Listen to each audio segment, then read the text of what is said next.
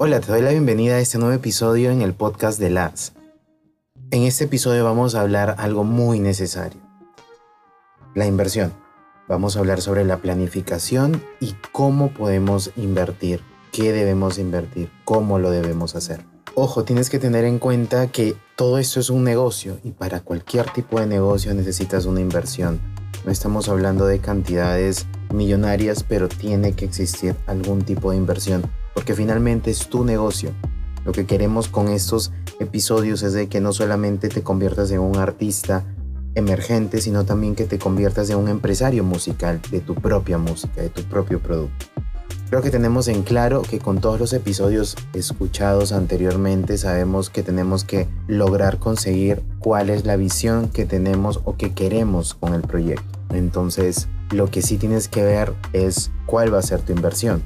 Y no te estoy diciendo que tiene que ser una inversión grande. Lo que queremos saber o lo que queremos nosotros mismos entender porque va a ser tu propio negocio es con qué cuento, qué es lo que yo tengo de manera que yo pueda invertir. Al finalizar este episodio, tú vas a poder saber qué es lo que tú quieres hacer con la inversión que tú vayas a tener. Entonces, lo primero es saber cuál va a ser tu presupuesto y con eso definir ¿Qué es lo que quiero hacer con ese presupuesto? Voy a hacer el lanzamiento de una canción, voy a hacer el lanzamiento de un disco, voy a hacer el lanzamiento de un videoclip.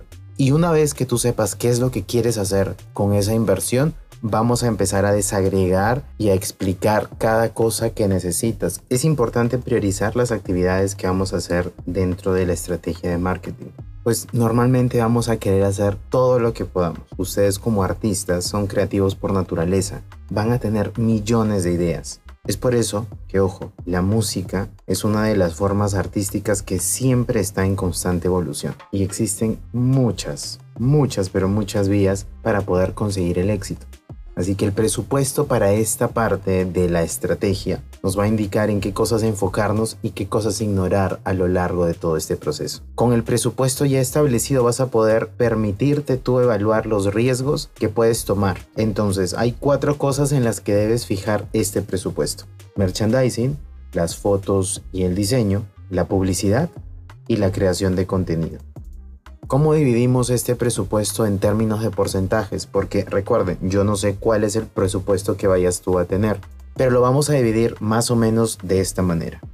El merchandising puede ser un 10%, las fotos y el diseño un 20%, la creación de contenido un 30% y la publicidad un 40%. Luego de tener determinados estos porcentajes, les voy a explicar qué es lo que debemos hacer en cada aspecto. Por ejemplo, en el tema de merchandising, tienes que tener en cuenta cuál es la necesidad de tu público.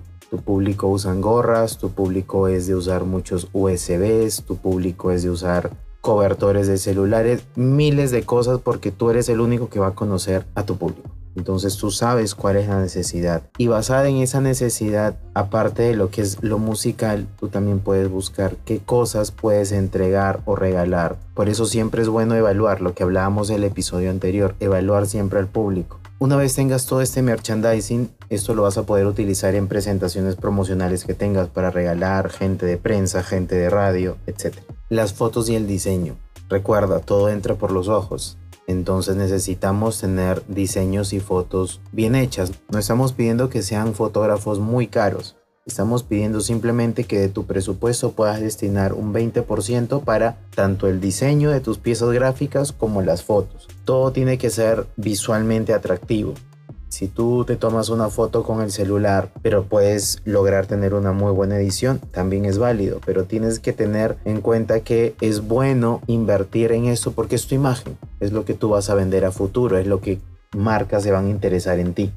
La creación de contenido. Es importante que para la creación de contenido tengas un presupuesto destinado no solamente para el tema de la creación, sino también para el tema de difundir este contenido. El contenido, el hecho que tú lo subas a tus redes sociales no significa que lo van a ver 10 mil, 20 mil, 50 mil personas si tus seguidores son solamente mil. Tienes que tener también dentro de tu estrategia del contenido que vayas a difundir un presupuesto también para publicitar. Entonces dentro de este presupuesto tú puedes tener la creación de contenido, eh, la grabación, la edición, cosas que también tú mismo lo puedes hacer. Existen miles de tutoriales en YouTube que tú puedes conseguir cómo editar videos. Tú mismo lo puedes hacer y ese dinero y ese presupuesto que te ahorres lo puedes utilizar para promover tu contenido. Y por último la publicidad en general la publicidad que le vas a poner a tus piezas gráficas para promover que escuchen tu canción, que escuchen tu video. Tienes que también ver si es que tú vas a lanzar un videoclip. El videoclip tienes que ponerle publicidad para que pueda conseguir vistas reales. He visto que muchas veces utilizan estos servicios de vistas que no realmente es gente que está mirando el video. Entonces, eso es utilizar un recurso simplemente por el hecho de querer tener vistas, más no estás promocionando tu material.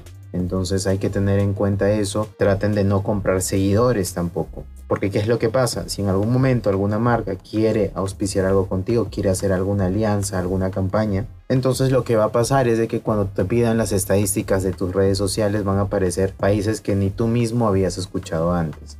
Entonces, ojo, es mejor llegar con la publicidad al fan que tú realmente quieres que escuche tu música y no solamente que se vean números. Ojo que también dentro del presupuesto puedes incluir marcas o personas que quieran formar parte de este lanzamiento, el cual tú puedas ahorrarte cosas también. Y nada, hemos llegado pues también al final de este episodio.